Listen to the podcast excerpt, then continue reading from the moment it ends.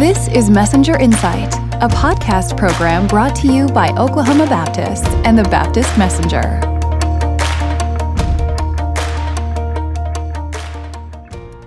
Well, hello, everyone. Welcome to this special podcast. I'm Brian Hobbs, your host. Really thrilled and pleased to be joined with two great brothers, two leaders within our state, uh, Dr. Tom Elliff and Pastor Keith Burkhart. Welcome to the podcast, men.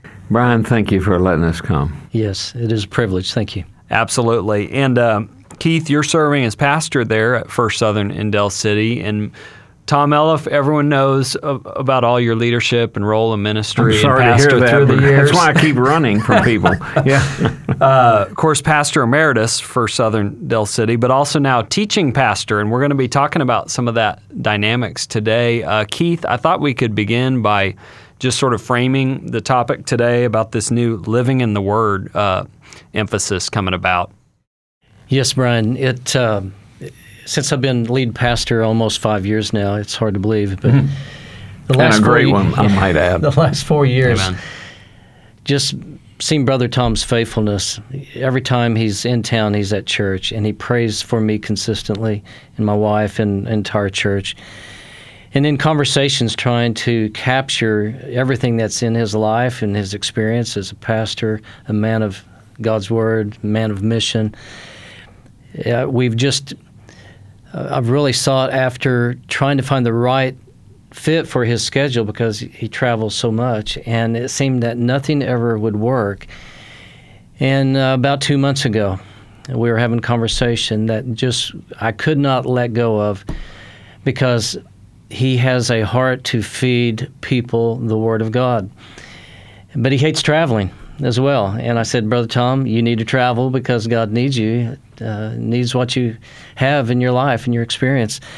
But it began to cause me to pray all day. That was a Sunday, all night. Uh, woke up thinking about it, praying about it. Woke up seeking the Lord's face, and He began to shape something I believe uh, was just of the Lord. I know it was of the Lord because Brother Tom confirmed it as well. That how can we take the life and ministry of Tom Elliff and leverage that for the kingdom for the future generations. He doesn't look it, but in February of next year, he's going to be 80 years old. He runs like a 50 year old.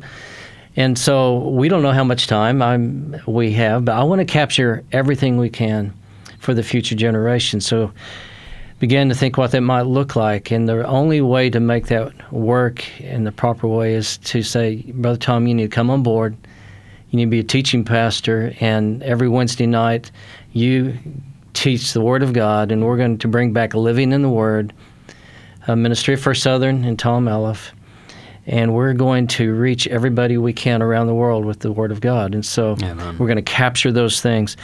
And so for me, if I just frame the verse that God gave me at that time, is Matthew 13, verse 52. When Jesus is talking about the kingdom, of heaven. He, he said, Therefore, every scribe who has been trained for the kingdom of heaven is like a master of a house who brings out of his treasure what is new and what is old. In a way, as we look to reaching future generations and being relevant in, in culture, it requires some new things, but it's bringing things that are new and old out of the treasure chest. And so, just because it's old doesn't mean it's not good and just because it's new, it doesn't mean it's true, right? Right. you taught me that. And so we are taking things that may seem an old idea, but it's timeless. Mm. And we're taking it out of the treasure chest of what God's doing in our church and in His life. And we want to reach every person in in this city and around the world with living in Word. You know, Brian, uh, can I tell the backstory? Yes, sir. Uh, first of all, I love this guy sitting next to me. And uh, we've had the opportunity to be on church staff together before uh, when he was younger and when I was at, at First Southern. And to have the privilege of, of sitting there and hearing him preach on Sunday mornings is just, uh, it's, it's almost more than I can stand sometimes. Um, but I, I, am thankful that the Lord's given me an opportunity to serve with Him. Um, every year since 1972, I have uh, asked God to give me a Bible promise for the year, hmm. a verse that I could just swim in. Mm-hmm. And all year long, I'd, in fact, I'd start off in January. You can check it out on at First Southern. Every January, I preach a series of messages on that passage and then just live in it. Uh, it may, in fact, be where living in the Word came from. Well, this this last November, God gave me Isaiah chapter 40, verses uh, 28 through 31. And that's that classic passage about the fact that they that wait on the Lord shall run and not be weary, you know, walk and not faint. They shall mount up with wings as eagles. And uh, so I just threw myself into that, and I told Diana, my wife, I said, "This is going to be the year of waiting." I didn't realize what I was saying. I mean, God just reached up, flipped off the switch, turned off the spigot, and said, "You're exactly right. Wait." And I would take care each month of the few things that I just, but I was in the Word, and I just, I lived in the Word. I would spend time in the Word every day. Well, this went on January, February, March, April, May, and um, early June, I was out. I, our garden is my study in the summertime, mm-hmm. and uh, God set me free. God said, "It's time. It's time. You." It's time to feed my sheep. This, th- th- it is time to do this. I went inside. Diana looked at me and she said, "What has happened to you?" She said, "What in the world is going on?" And I, this was eight o'clock in the morning. She said, she said, and I told her, I said, God just set me free. Well, at ten o'clock, my pastor and my friend called and he said, Brother Tom, he said, I've been praying about something for a long time, hmm. and could I talk with you about it? I said, sure. So at one o'clock, one fifteen, uh, he came over to the house and sat down and he said, "I've been praying about this a long time," and he opened up the fact that they'd like to recast this Wednesday night. And uh, that we could use this hour to bring stability and strength and serenity to people. Yes. You know, that really is our purpose in that hour stability, strength, scripturally, and, and serenity, which is so desperately needed. And uh, I was shocked by what he said. He said, Yeah, he said, this morning at 8 o'clock, the Lord told me that I need to call, talk to you about that. And that mm was hmm. exactly the time the Lord had spoken to me, and I'd gone in and told my wife, I've been set free. So we see, you know, I know there are a lot of people who don't like things that are mystical, but I do because I believe that God moves in the spiritual world as well as in the physical he world. He got his prayer journal and, yeah. and I showed him my prayer journal. Wow. Exactly what yeah. I had said. And so met with Keith and the staff, and uh, of course the rest of it is is history.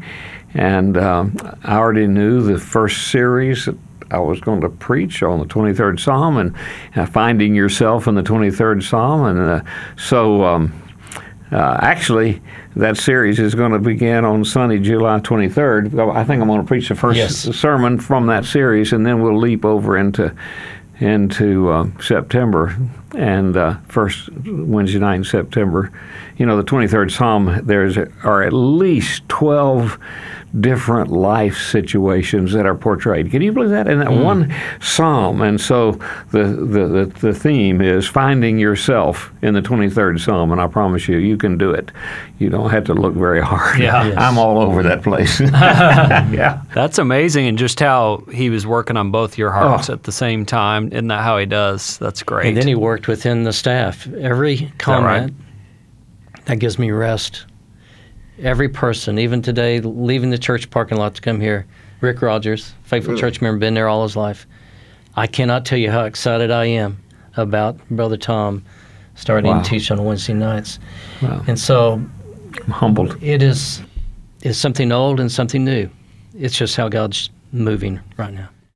We were we were talking before we uh, started recording about just Wednesday nights and the yeah. dynamics. You've you've observed a lot of church life. What are you seeing there, brother Tom? I see churches uh, all across the country that, uh, that struggle with Wednesday night. Now, a lot of some churches have just abandoned it. In fact, they've abandoned almost everything, and it's become a matter of convenience. You know, that's the big question: is this convenient? And so, it's really trying to squeeze in a dose of Christianity every week. You know, uh, First Southern has chosen just the opposite, but uh, over the years has recast Wednesday night several different ways to make sure we squeeze the most out of it. And that's that is what the pastor and the staff are doing now. They're taking Wednesday nights, and um, I use these three words, and I'm not I'm not using them lightly: strength, stability, serenity. Um, you look in society, you look in churches. What do people need? Strength, stability, serenity. This is a crazy world. Yeah. And so, if in the middle of this hectic week you can seize this moment and bring that, that all of those are promised to us if we live in the Word. And it, to bring that to the heart of a church family, it turns the family into an explosive congregation. I mean, it's just amazing. And so, um, I'm so glad that, that First Southern is not abandoning Wednesday night or using it as sort of a here's where we catch everything else that nobody wants to do. You can run it. We got an hour for you. Yeah, we'll give you a room. But this is this is a little bit different. This is saying strength, stability, serenity. Join us, and we're looking forward to that. That's powerful. So, Keith, they could maybe go to the church website or find out more information we'll on the have a- times and yeah. all that. We'll have Uh, a drop down box. Uh, we plan to have resources available. We'll have those as we build this over time. And, um, and so people watching all over the country, around the world, will be able to access resources. Bob Schobert, who's been coming alongside and Yeah. executing the details for us, he is a great curriculum writer, and he'll come alongside with Brother Tom. And we want to make it active in living in the life of a person. And so they'll be able to go to the website, and we'll be promoting this. It begins Wednesday, September 6th. That's the official that's kickoff. kickoff. That's perfect. You know, Well, for 20 years we had yeah. a radio broadcast here, uh, and then for eight years before that in Tulsa, and then for two years before that in in Denver, uh, living in the Word. And uh, I can't think of anything better to do than to live in the Word because it's not going to let you just be seated and suck your thumb. if you read the Word, it kicks you in the backside and says, "Get out there and do it." And here's what you can believe, and here's what you can stand on. So we like the title, "Living in the Word." I was a little bit. Um, at first a little bit scary about that, scared about that. But uh, they pressed, and uh, I see the wisdom of it now, honestly, because that's what we want to encourage people to do to live in the Word of God. Absolutely. And, And, uh, I want every person uh, that attends First Southern to be shaped by the man of God that I was shaped by.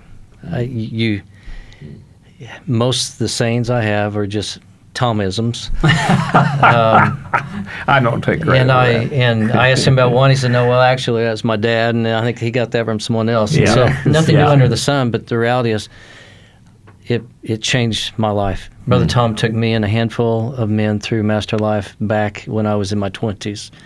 It changed my life, and so and now he's preaching and changing my life with the Word. Amen. so it, it is um, that is part of it. But we also want t- to help people understand the deeper life and a man who's walked with some of the greats, Manley Beasley, Ron Dunn, and just on down the list, and who's taught about the deeper life and faith and prayer.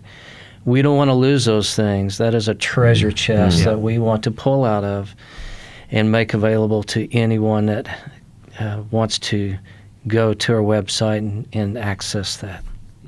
Awesome. Well, we'll put the website in the show notes, and people can check that out. And that's powerful. I like that too. Living in the Word. That's that says it all. So I feel like I've come home. each of you have such a special connection with First Southern in Del City. And, you know, people think of Oklahoma Baptist and they think of this church, just the impact through the decades. Uh, what does it do to your heart, Brother Tom, when you see just still God, God still moving through through this special place and this church family? Brian, we're we're in a world of change. Everybody knows that. Church congregations change. When I uh, go to First Southern on Sunday morning and walk through the doors, knowing I've already got excitement in my heart because I know I'm going to get to hear Keith preach, that that blesses me. And then to step in there and see people I know and I've known not just for a few years, but I've known for many years, and then to look around and see that more than half of that congregation is comprised of people I do not know. I have never seen those folks in my life. Now I'm eager to meet them. I'm happy to meet them. I, I, have made some good friends with some of them. In fact, uh, well, I won't tell you that story, but great friends. With, but but uh, I'm looking around and say, this congregation has changed, but to see that the purpose hasn't changed, the preaching of the word hasn't changed yeah, the world changes, and we sort of fit in with that, but the main things don't change. And the word doesn't change. Uh, preaching, loving people. I mean, yesterday after our worship service, we gathered to pray for a man who's facing serious cancer surgery, and we are doing at his request exactly what the scripture said. I know of a lot of churches, a lot of Baptist churches, where they've never done that, and the congregation has no idea that even goes on. Hmm. And yet at First Southern, it, well, this Bible says it. We live in the Word, and so we're going to do what the Bible says. I love that. I love it. Yeah. Absolutely love it. Well, and it seems mm-hmm. like, you know, First Southern Del City has always had a unique contribution and a leading role with the. I mean, whether it's way back to the Starlight uh, days. And we see, uh, I run into people all over the world, literally, and so does Keith, who came to know the Lord, you know, in Starlight. As I said, he read Jim Murray from the Imperials' testimonies Sunday morning of coming to know the Lord in Starlight. He came to Christ in 1982, 82, July 7th. It was Kelly Urton who works here. Is that right? Sent me, uh, she stumbled across it that morning on July 7th Wow. and said, Keith, I just had to share this with you. And what she doesn't know, and I need to let her know, she's at Falls Creek this week, I think. There was a longtime church member who came to Christ there by just hearing that is what she needed to know that she had not repented of her sins. She had head knowledge, walked an aisle, but she had never repented. She was just like Jim Murray. Yeah. And so she came to Christ at oh, wow. 60 years old. Yeah. Wow. It's amazing. amazing. And and you know, First Southern has given away a lot of church members to churches around town, and we're glad to do that. We rejoice at that. And when I served as president of the International Mission Board, I ran into people all over the world who yes. grew up at First Southern. Their fir- their introduction to international missions was at First Southern. Their first trip was at First Southern. Their family ties when they come home they come home to First Southern and they want the mm. church to know what's happening in their lives around the world. So I don't know, Brian. I I love the Lord. I love His church. I love churches, but I love my church, 1st mm-hmm. Southern, yeah. and I love going there. And I would hope everybody who's listening has that kind of affiliation with their church. We're yes, not doing this yes. to entice anybody to anything. We're doing this to just amplify the preaching and the teaching of the word. And we found this Wednesday night is like it could be the secret sauce for the future yeah. for us, and we're looking at that at it that way. So I hope yeah. you'll pray for us, and I hope yeah. the people in, who are listening are praying for us as we begin this on September 6th.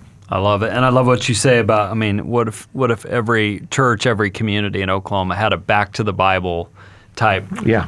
impact like that? I mean, that that's the type of things that God uses to bring about revival, and exactly. it's just exciting. Exactly. Well, how uh, he mentioned praying. How else can we pray, Keith, along these lines as we come to the end of our episode here? Thought you could yeah, leave Brian, us with that. Um, and for those listening, we are going to do some advertising on bought radio because he was at that 4:30 window, that sweet spot on the drive home. There are a lot of people across our city, young and old. We think the young people have had this exodus from the church, but post COVID, uh, there's been a winnowing of the church and a lot of discouraged people. And that's why we want to give hope. We want to give serenity and those kinds of things. But I believe there are a lot of people 50, 60, 70 years old across our city that once were living in the Word and now have just almost given up on God or given up on the thought that they can have a connection.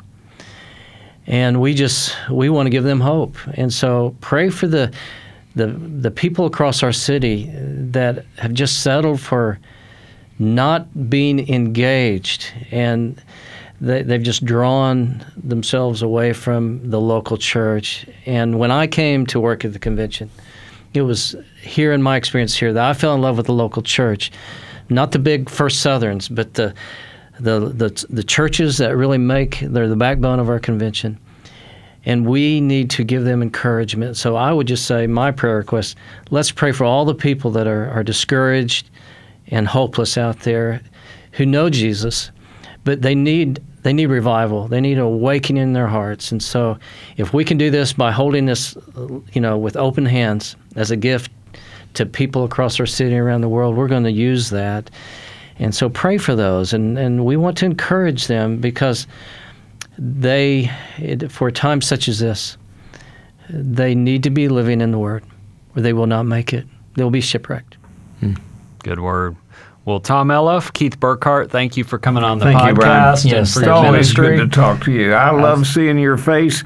Rest of the folks around here at BGCO, this is a blessing for me. Well, we're Thank very you. blessed by you, brothers. And uh, we'll, you. we'll put that uh, website link in the show notes and go to BaptistMessenger.com for more podcasts. Thank you again, brothers. God bless. Thank, you, Brian.